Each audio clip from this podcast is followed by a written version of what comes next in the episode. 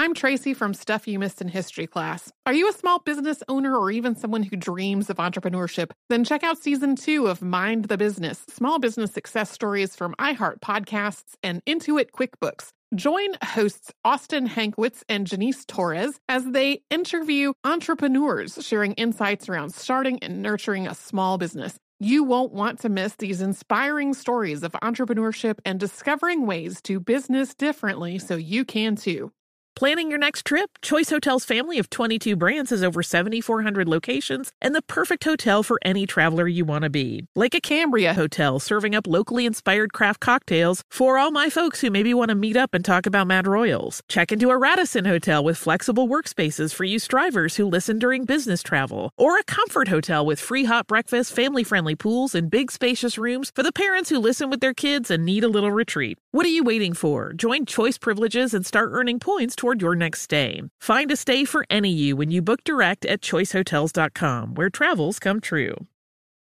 What does every grocery store aisle now have in common? Products that come in paper packaging. And not just the obvious ones like cereal boxes and juice cartons. From beauty products to boxed water, there are more opportunities to go papertarian than ever before. So why should you? Because paper comes from a renewable resource and can be recycled up to seven times. Simply put, it's the smart choice for the environment. And it turns out the easiest choice for you. Learn more at howlifeunfolds.com slash papertarian. When you think about the future, what kind of technology do you envision? Whatever the future holds, artificial intelligence will undoubtedly be at the heart of it all. Join Graham Class as he hosts season two of Technically Speaking, an Intel podcast, and hear from the minds transforming healthcare, retail, entertainment, personal computing, and more with the help of AI. Tune in every other Tuesday and explore the latest technology that's changing our world today and creating a more accessible tomorrow. Listen to Technically Speaking, an Intel podcast on the iHeartRadio app, Apple Podcasts, or wherever you get your podcasts. Welcome to Stuff You Missed in History class from HowStuffWorks.com.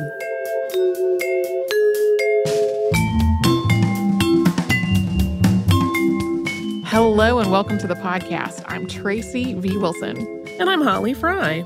We're coming up on the 100th anniversary of the sinking of the SS Princess Sophia, which sank in the Lynn Canal in southeastern Alaska on October 25th of 1918.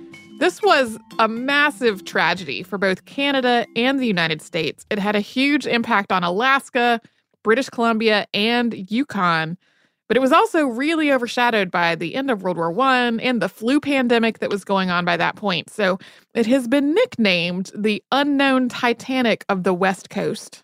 In 1918, the primary way to get to many parts of Alaska and Yukon was by water. Ships carried passengers, cargo, and mail to ports along the coast of Alaska and British Columbia, and people traveled by river inland from there. And to some extent, this continues to be true today. Although there are more roads and airplanes going to and from these places, boats still continue to be a major way to travel. One of the companies that was providing passenger and cargo service along the coast of Alaska and British Columbia was Canadian Pacific Railway Company, which is often abbreviated as CPR. It still exists today as Canadian Pacific. CPR started a steamship business, which was called Canadian Pacific Steamship Company in the late 1800s. Their first routes were trans Pacific, and they connected Vancouver, British Columbia with Asia. Soon the company started offering transatlantic service from the east coast of North America as well. In the early 20th century, Canadian Pacific Steamship Company started providing service up and down the coast of the Pacific Northwest. To that end, CPR purchased Canadian Pacific Navigation Company in 1901. The newly purchased company had been carrying passengers and cargo along the coast of British Columbia as well as through Alaska's Inside Passage. So, the Inside Passage is a collection of fjords, channels, and straits that stretches more than a thousand miles. That's about 1,600 kilometers from Seattle, Washington, north through British Columbia to Skagway, Alaska. The vessels that CPR operated along these routes were nicknamed the Princess Fleet, and all the ships had the word princess in their names. The Princess Fleet grew really quickly during the first two decades of the 20th century, and the company was supporting the tourism industry in addition to carrying the workers, families, cargo, and mail that needed to get around that area. This growth didn't really slow down during World War I, although some of CPR's ships were requisitioned for the war effort. People still needed to get to and from all these places, and the best way to do it was still by water. People from the US and Canada who had the means to travel for fun were also choosing to do it in North America rather than visiting increasingly war torn Europe. During the war, the Princess Fleet also started carrying troops, including people who had enlisted and were reporting for duty. The SS Princess Sophia was, of course, part of this fleet. It was built by Bow McLachlan and Company. Was launched on November 8th of 1911 and took its maiden voyage on June 7th of the following year. The Princess Sophia had been commissioned specifically for running these routes along the Inside Passage during the May to October season. In the off season, the ship operated as a ferry between Victoria and Vancouver, British Columbia. The Princess Sophia was built to be a modest but comfortable vessel, suited for both passengers and cargo in these northern waters. It was 245 feet or 75 meters long with a maximum speed of 13 to 14 knots. Its typical running speed was 11 knots. Under normal conditions, the Princess Sophia carried between 250 and 350 passengers, but that number could be increased all the way up to 500 in special circumstances and with special permission. The ship's typical route had four stops in British Columbia and four in Alaska. From north to south, these were Victoria, Vancouver, Alert Bay, and Prince Rupert, British Columbia, and Wrangell, Ketchikan, Juneau, and Skagway, Alaska.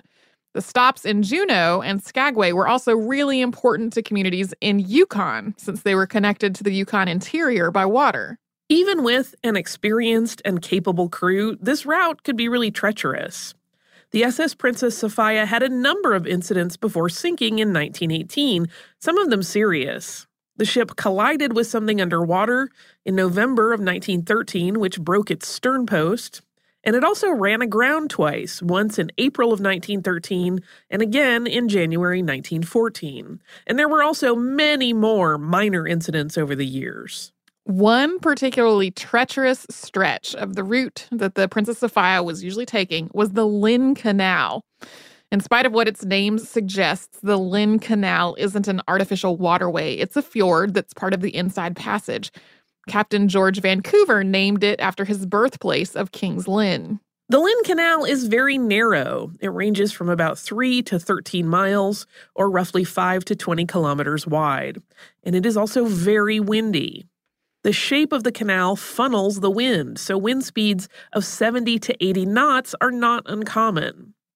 On top of that are williwaws, which are sudden violent squalls and winds that blow in off the surrounding glaciers. Making the Lynn Canal even more dangerous than all that wind and the squalls is the Vanderbilt Reef, which is a stretch of about seven miles or 11 kilometers of rock that's right in the middle of the fjord. The tides create a huge variation in how deep the water is around the reef. Most of the time, it is just under the surface, but during very low tides, it can be as much as 12 feet or about three and a half meters above the surface. Obviously, this reef has been there for thousands of years, and people knew that it existed. But in terms of being a hazard to commercial shipping, it was first noted in 1880 when J.M. Vanderbilt of the Northwest Trading Company charted it and named it after himself, and then spread the word to other captains about it. In 1918, the Vanderbilt Reef wasn't well marked at all. The nearest lighthouse was the Sentinel Island Lighthouse, which was about four miles or six and a half kilometers away. The reef itself was marked with a buoy that was only visible by daylight. CPR had asked the US government to install a light on the reef in 1917. Although Canadian vessels were in and out of this area all the time, the reef itself was part of Alaska territory, and therefore it was the responsibility of the United States and not Canada to put a light there. But because of the war, funding wasn't set aside to do it. The SS Princess Sophia departed Skagway, Alaska at the end of the Lynn Canal on October 23, 1918, for the last run of the season. And this was a big trip every year. The ship was sold out, and the company had prepared for a big crowd. But even in spite of the advanced preparations, boarding and loading that evening had been particularly chaotic. There were people who had made their way to the region during the Klondike Gold Rush. Skagway itself had been founded during the gold rush. By this point, the gold rush was over, and this departing crowd included people who had decided finally to leave Alaska and the North entirely. It also included seasonal miners whose jobs were ending for the winter, but who planned to come back again in the spring. Miners weren't the only seasonal employees leaving Skagway that day. The Yukon River connected Skagway, Alaska to Dawson, Yukon, and the steamship operators who traveled that route were shutting down for the season too. Other passengers included government officials, business travelers, and families. And there were also new recruits aboard reporting for duty in World War I. Because this was the last run of the season, the mood at the dock was really festive. It was basically a big see you in the spring party, with the people who were staying put getting ready to hunker down for the winter. A lot of people were also bidding what they thought was a temporary farewell to friends and family who were planning to come back once all the waterways thawed in the following spring. Probably because of all the busyness and chaos, the SS Princess Sophia left Skagway, Alaska at about 10 p.m. on the 23rd. That was about three hours behind schedule. Captain Leonard Locke was at the helm, and most of the Princess Sophia's crew had plenty of experience on this route, and Locke was no exception. He had been working in the waterways in this part of the Northwest for 25 years. But not long after departing, the weather really started to turn sour. We will get to that after a quick sponsor break. I'm Tracy V. Wilson from Stuff You Missed in History class. Did you know small businesses make up 99.9% of all businesses in the United States? The world is powered by entrepreneurs, and if you're a small business owner or even someone dreaming of starting your own business, then you'll want to check out season two of Mind the Business Small Business Success Stories from Ruby Studio, from iHeartMedia, and Intuit QuickBooks. And every episode, hosts Austin Hankwitz and Janice Torres talk to entrepreneurs about how they've grown from the lessons of launching and nurturing a small business and how they have found success being their own boss. From the excitement of first starting out to finding the right tools and resources to process invoices and payments like QuickBooks Money, you won't want to miss these inspiring stories of entrepreneurship and discovering ways to business differently so you can too. And if you're a small business owner or even someone dreaming of starting your own business, then you'll want to check out season two of Mind the Business Small Business Success Stories from Ruby Studio, from iHeartMedia, and Intuit QuickBooks. If you use paper, you're a human. But if you choose paper, you're a papertarian, someone who lives a paper based lifestyle because it has a positive impact on the planet. And also because it's the easiest choice you'll make all day. Seriously. It's as easy as reaching for boxed instead of bottled water. It's as easy as opting for beauty products that come in paper packaging. It's as easy as grabbing eggs in a cardboard container. And that's all in one trip to the grocery store, which, if everyone's being honest, you were planning to go to anyway. But paper isn't just an easy choice. Papertarians know that it's the smart choice too, because paper comes from trees, a renewable and sustainably managed resource, and paper products are designed to be recycled. In fact, when you choose products that come in paper based packaging, those fibers can go on to be recycled up to seven times. So why wouldn't you go papertarian? Learn more at howlifeunfolds.com slash papertarian. Planning your next trip? Choice Hotels has a stay for any traveler you want to be with 22 brands and over 7,400 locations. Whether you're a business traveler, a family road tripper, someone who wants to seek out history and maybe make your own, or just planning a quick getaway, Choice Hotels has a stay for any you. Like a Cambria Hotel, where you can be a cocktail connoisseur and sip locally inspired craft beverages at downtown locations in the center of it all. This is a fun way to visit cities with a lot of history and a lot of fun in mind. Or a Radisson Hotel for all our productivity powerhouses out there. With flexible workspaces and on site restaurants, you'll get the most out of your work trip. You'll get the coffee, the Wi Fi, and the work done. And we can't forget about comfort hotels. Imagine you're a family road tripper waking up in your big, spacious room and then heading down to a free hot breakfast for the entire family, including waffles. So you'll be well fed and ready for the day's adventure, even if that's just relaxing. After that, you're spending all afternoon relaxing by the pool. You deserve it. What are you waiting for? Join Choice privileges and start earning points toward your next stay. Find a stay for any you. Book directly at choicehotels.com, where travels come true. Me. Focus Features presents Back to Black. I want people to hear my voice and just forget their troubles. Experience the music and her story Know this I ain't no Spice Girl. like never before That's my daughter. That's my Amy. On the big screen. I want to be remembered for just being me. Amy Winehouse, Back to Black, directed by Sam Taylor Johnson. Rated R, under 17, not a minute without parent. Only in theaters May 17th.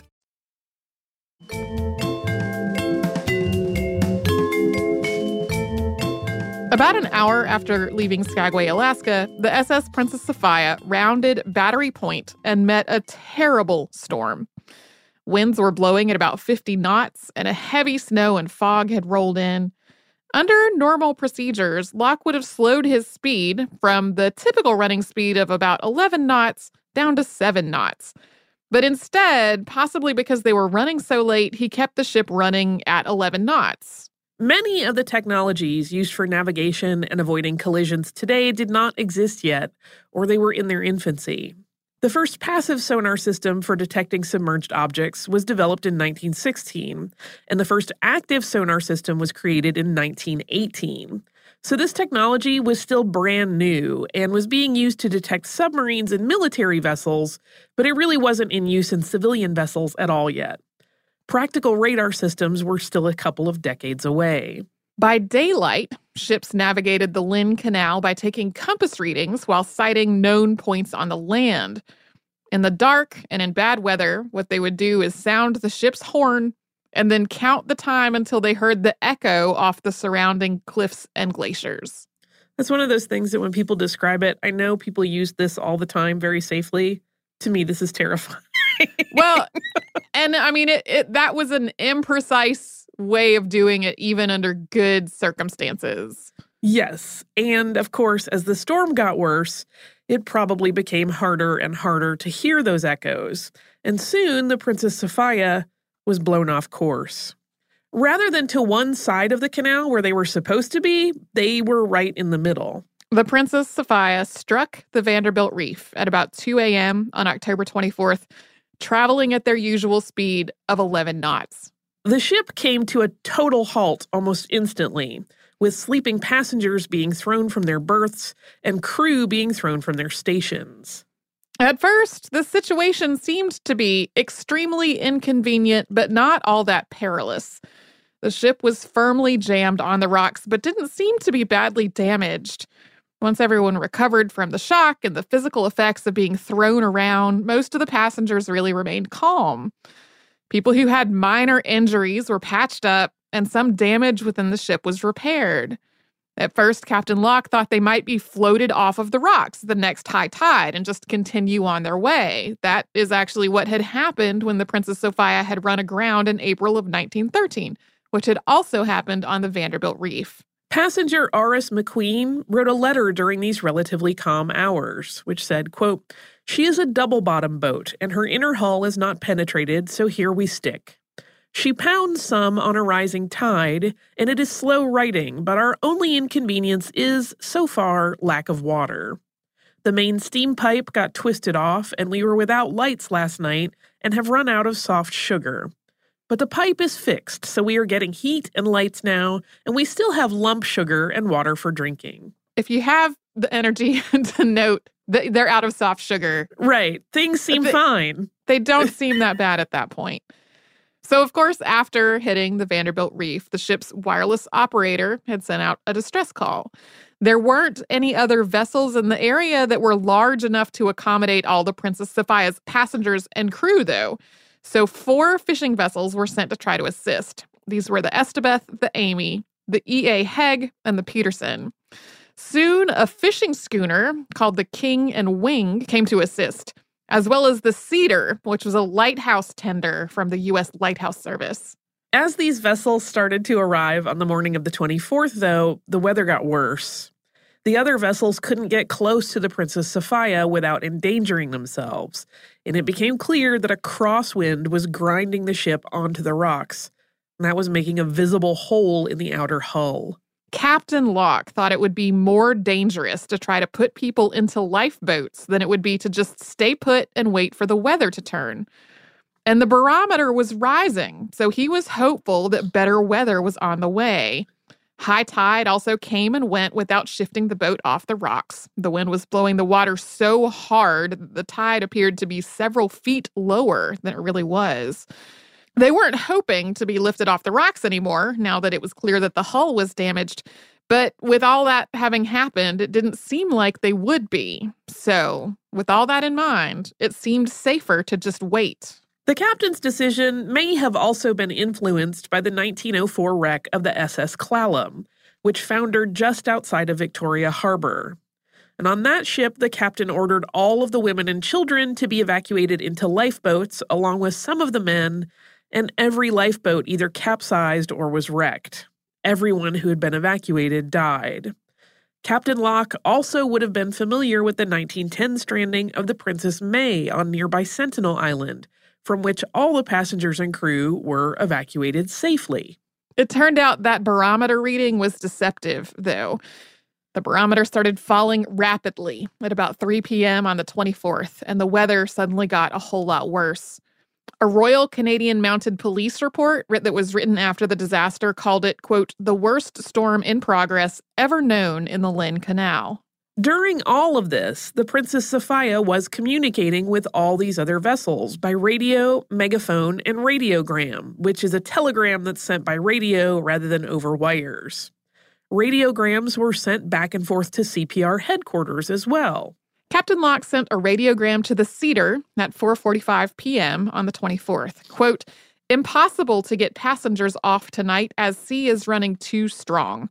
We'll probably be able to get them off early morning, strong tide. Captain Ledbetter aboard the Cedar replied, quote, If Sophia in no danger slipping off and passengers safe until daylight, would like to drop anchor under Sentinel Island, be in touch by wireless if you think necessary, will remain underway all night. By this point, the passengers who had been waiting for more than 12 hours were becoming increasingly apprehensive. Passenger John R. Maskell, known as Jack, wrote a letter to his fiancee, Dorothy Burgess, which ended, quote, We are expecting the lights to go out at any minute, also the fires. The boat might go to pieces, for the force of the waves are terrible, making awful noises on the side of the boat, which has quite a list to port. No one is allowed to sleep, but believe me, dear Dory, it might have been much worse. Just here there is a big steamer coming. We struck the reef in a terrible snowstorm. There is a big buoy near marking the danger, but the captain was to port instead to starboard the buoy. I made my will this morning, leaving everything to you, my own true love, and I want you to give a hundred pounds to my dear mother, a hundred pounds to my dear dad, a hundred pounds to dear wee Jack, and the balance of my estate, about 300 pounds, to you, Dory dear. The Eagle Lodge will take care of my remains. In danger at sea, Princess Sophia, 24th October, 1918. In the face of the treacherous weather, the rescue ships left to seek shelter, and the Princess Sophia spent the night on the rocks. On the morning of October 25th, the rescue ships returned to try again. The captain of the Cedar proposed making a breeches buoy, which you might also say as a breeches buoy. To do this, the Cedar would drop an anchor and run a line over to the Princess Sophia, People would then use it like a zip line, sliding from the Princess Sophia over to the cedar one at a time. The name of this comes from the practice of slinging a pair of canvas breeches over the line to hang on to. Uh, we can do historical zip line tours this way. I think we have a business venture in our future. uh, but the water was still so rough that the cedar's anchor simply would not hold. At 11 a.m. on the 25th, Ledbetter sent a radiogram, quote, I can't make anchors hold. Could not row boat to you at present. Believe your passengers are perfectly safe until wind moderates. We'll stand by until safe to make transfer with safety. As the violent storm continued, the rescue ships were once again driven away to take shelter, but kept in touch with the Princess Sophia. What had been a tedious but relatively safe wait became terrifying after all the rescue vessels were gone. The wind was howling and pounding the ship into the rocks. The power went out about three o'clock in the afternoon, which meant most of the passengers were in total darkness, with a screaming, violent storm going on around them. E.M. Miller of the King and Wing later sent the summary of what happened by radiogram. Quote, talked with Sophia several times between 2 and 3 p.m. Their dynamo went out and lost power about 3 p.m. Called the Sophia several times between 4:30 and 4:45 p.m. No answer. 5:45 talking to SS Atlas gave him 7 messages for Juneau. 4:45 p.m. Sophia sending SOS said, "Taking water and foundering. For God's sake, come and save us." Replied saying, "Coming full speed but cannot see. Account thick snow and taking heavy seas." Told SS Atlas better come and tried to get Juneau and then kept on with Sophia until 5:20 when his battery was so weak it was almost impossible to understand him. Told him to quit talking except for what was absolutely necessary. He replied, All right, but for God's sake, hurry.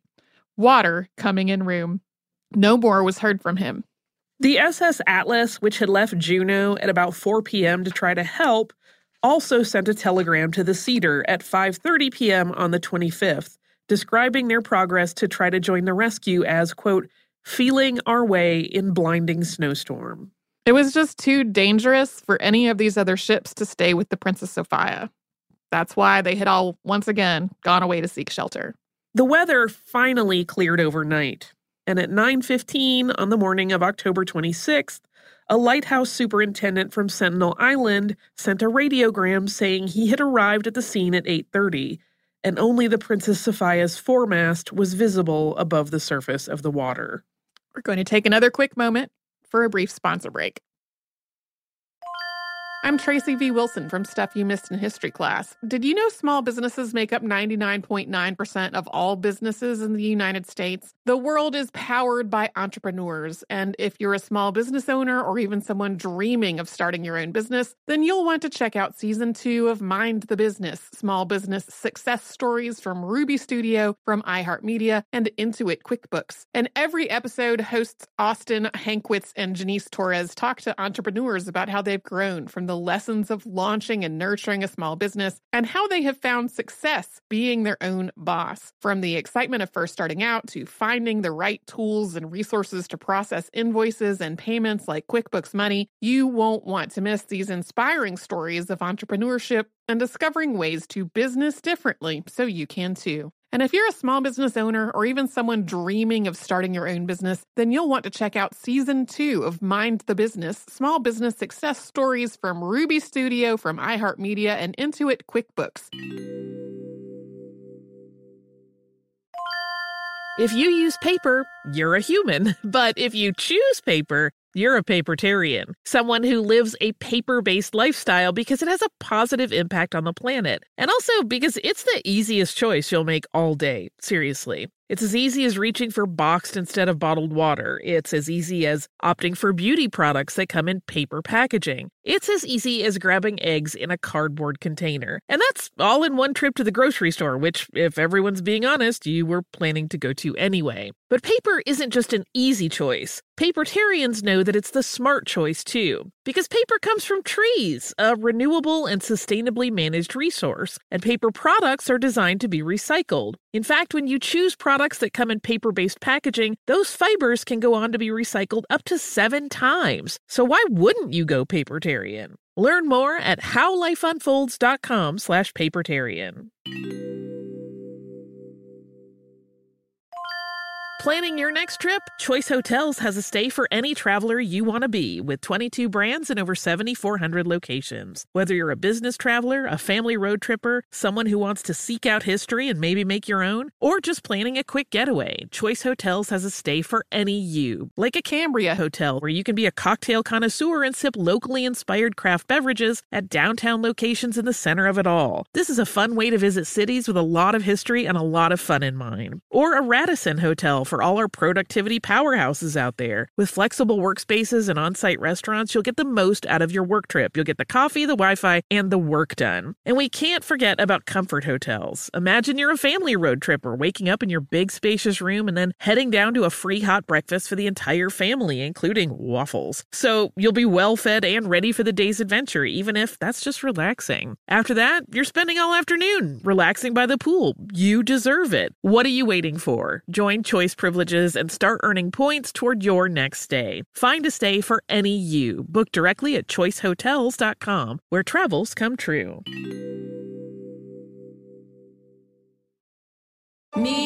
Focus Features presents Back to Black. I want people to hear my voice and just forget their troubles. Experience the music and her story Know this. I ain't no Spice Girl. like never before That's my daughter. That's my Amy. On the big screen. I want to be remembered for just being me. Amy Winehouse, Back to Black, directed by Sam Taylor Johnson. Rated R, under 17, not a minute without parent. Only in theaters May 17th.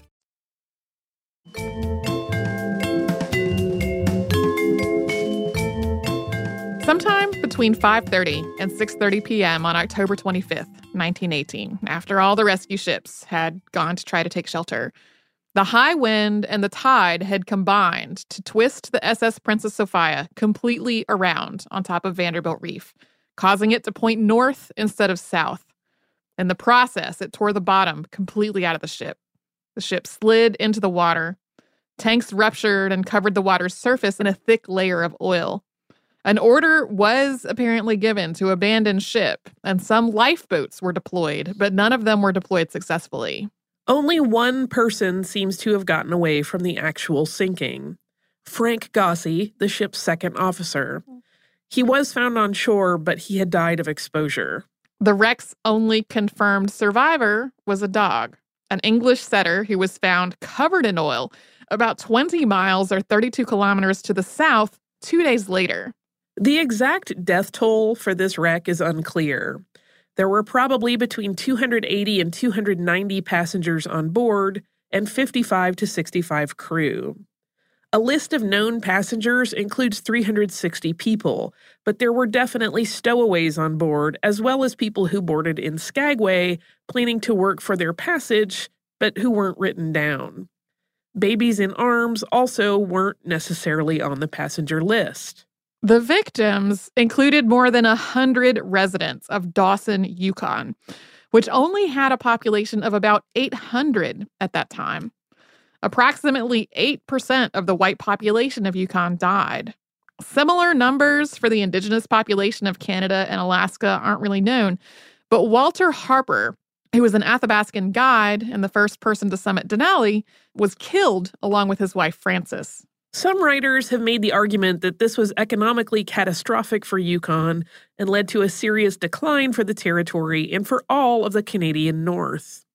But really, there was a lot of other stuff going on at the same time as well, including the flu pandemic and changes to the mining industry. So, this was definitely a tragedy that had a real impact, but it was not the only factor. John F. Pugh, who was district collector of U.S. Customs for Alaska, was also on board, along with Walter J. O'Brien, who was a CPR company agent from Dawson. He was on the ship with his wife and five children and was found with his arms around one of his sons. The passengers also included 85 members of riverboat crews that operated out of Skagway, which destroyed the riverboat company's workforce for that route completely. So, after it was discovered that the ship had sunk, what had been a rescue effort immediately turned to recovery. More than a hundred bodies were recovered in the first hour. Many of the people had drowned or died of exposure, but another major cause of death was asphyxiation, either because people got caught up in the oil slick and couldn't breathe, or because of the buildup of gases inside the vessel as its operating systems blew. The oil slick also caused wildlife deaths, including the deaths of flocks of ducks. The SS Princess Sophia itself was quickly determined not to be salvageable, or at least not salvageable until spring, but the effort to recover bodies went on for weeks. A total of 180 bodies were eventually recovered, some of them many miles away from the wreck itself. Initially, the bodies were housed in an empty warehouse in Juneau that was used as a temporary mortuary, with members of the community cleaning the oil from the bodies. Divers were also sent to recover a safe full of gold that had been on board, and they returned with a body as well. The bodies of Canadian residents were sent to Vancouver aboard the Princess Alice, which was nicknamed the Ship of Sorrow because of this sad duty. But the Princess Alice arrived in Vancouver on November 11th, 1918, which was Armistice Day. So the mood in Vancouver when the ship actually got there was exuberant because of the end of the war. The mayor had the flags flown at half staff for an hour on the 12th. Thomas Riggs Jr., territorial governor of Alaska, issued a statement after learning the news of the wreck. Quote, Wreck of the Princess Sophia has cast a great shadow over all of Northland. Alaska grieves with the Yukon. He also sent a message to the U.S. Secretary of the Interior calling it the quote, most ghastly incident in the history of the territory. Of course, this is a massive tragedy, and there were immediate calls for an inquest. But there were also a lot of questions and complications because of the international nature of the disaster. It had happened in Alaska, and virtually everyone involved in the rescue attempt was American. But it was a Canadian ship, and many of the people who died aboard were Canadian, most of them from Yukon. There was also the question of how and what exactly to investigate, because everyone who could have been questioned about what happened aboard the Princess Sophia was dead. The first official inquiry was held January 6, 1919, at Bastion Square Courthouse in Victoria, British Columbia. Witnesses from the rescue vessels offered testimony about how treacherous Lynn Canal was, but some also raised doubts about whether Locke had made the right decisions. A big point of contention was the Sophia's traveling at 11 knots rather than at 7. The other was the decision not to evacuate.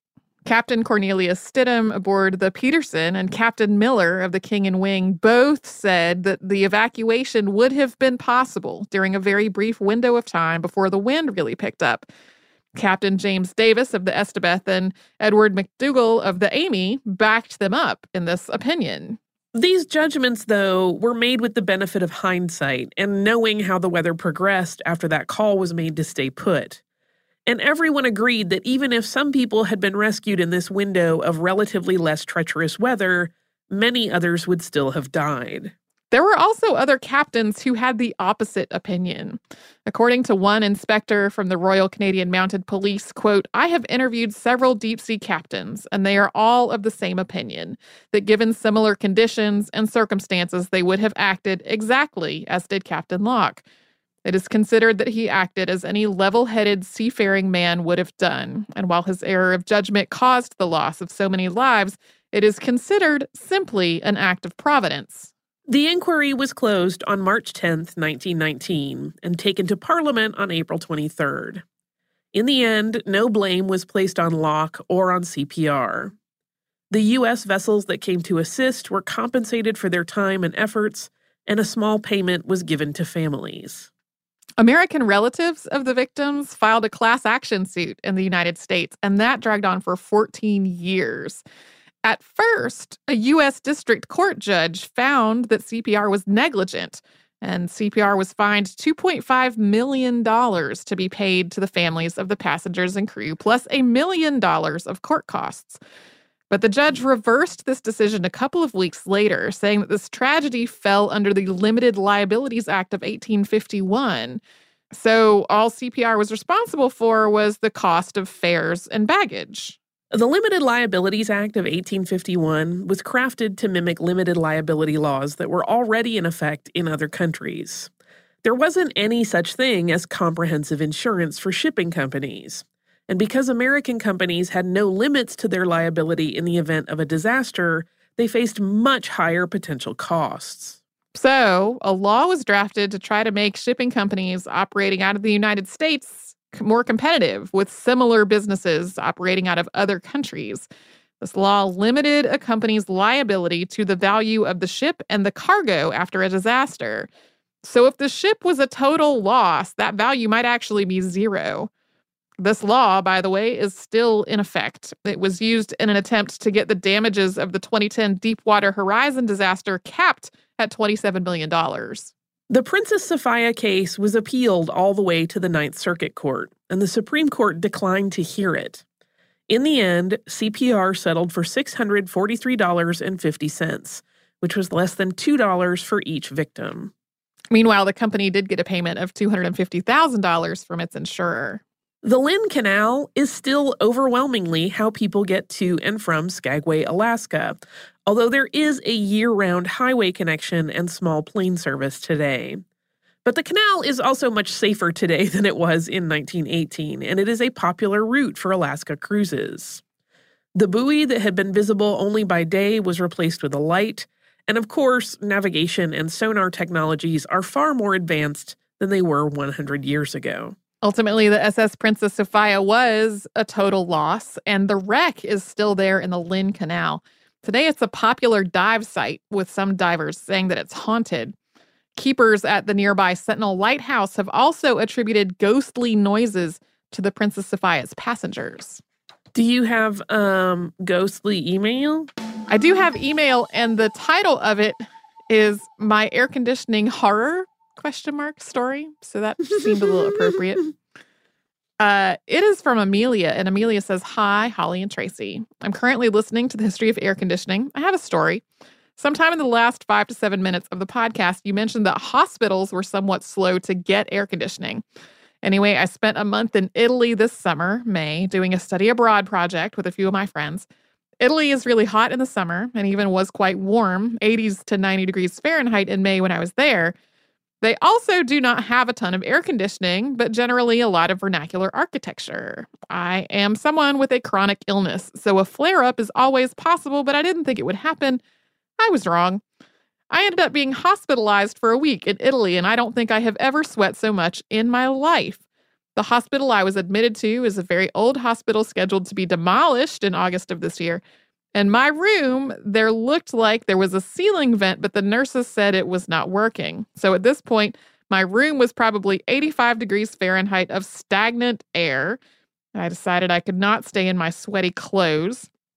So I removed as much as I could given the IV I was connected to. As night fell, it was still too hot to sleep. I asked one of the nurses, as best I could, if they had a fan I could use, and she came back with a 6 by 12 inch piece of cardboard. This piece of cardboard was the single best thing I had for this whole week. It was my only salvation from the oppressive and stagnant heat. I had a very strong right wrist after that one week just from the repetitive motion of fanning myself with the cardboard. Friends came to visit one evening, and one of the first things they said was about the temperature. Ultimately, I came back to the States after being discharged. I'm 100% okay now. I even attended your live show in DC last week. My study abroad experience definitely did not go as planned, but I now have several stories about Italian hospitals and just Italy. I hope you both enjoyed this story. I try to tell it as often as I can. Amelia, thank you so much for sharing this story with us, Amelia. That sounds miserable. Like being sick in another country, didn't even to start, being sick somewhere where you don't get to have your own bed. That being, already. Yeah, being sick when you're traveling, even yeah. if you're in paradise, sucks. Yeah, and then being sick when you're traveling, being sick when you're traveling in another country, being sick when you're traveling in another country and it's hot and there's no air conditioning. Like that just sounds like a, a heaps on heaps of misery. So I'm very, very glad you're okay now and that you told this story and that it all worked out fine yeah, we, we continue to get various emails about people's experience in non air conditioned places. If you would like to write to us about this or any other podcast, we're at historypodcast at howstuffworks.com. And then we are all over social media at Missed in History. That is where you will find our Facebook and our Instagram and our Pinterest and our Twitter. You can come to our website, which is missedinhistory.com, and you will find a searchable archive of every episode we've ever done and show notes for all the episodes Holly and I have done. And you can subscribe to our podcast on Apple Podcasts, Google Podcasts, wherever else you get your podcasts. For more on this and thousands of other topics, visit howstuffworks.com.